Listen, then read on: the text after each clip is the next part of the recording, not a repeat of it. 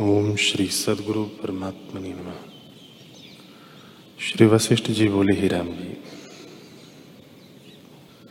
जब मनुष्य अपने स्वभाव को जानता है, तब निर्वाण पद को प्राप्त होता है, जो आदि और अंत से रहित है।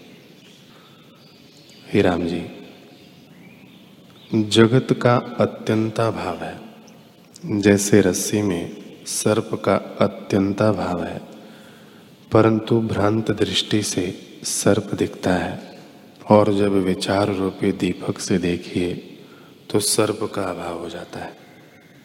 वैसे ही आत्मा में यह जगत भ्रांति से प्रतीत होता है। जब विचार करके जगत का अभाव निश्चय करोगे, तब आत्मपद ज्यो त्यों भाषित होगा।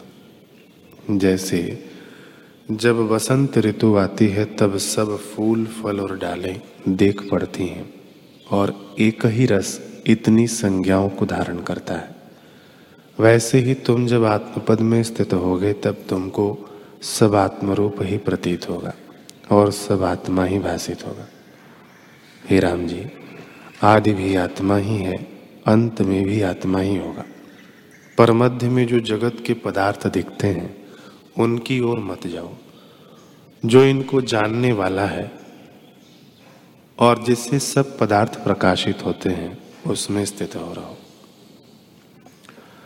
ये सब मनुष्य मृग की तरह है, जैसे मरुस्थल में जल जानकर मृग उधर दौड़ते हैं, वैसे ही जगत रूपी मरुस्थल की भूमिका शून्य है और तीनों लोग मृग तृष्णा के जल हैं।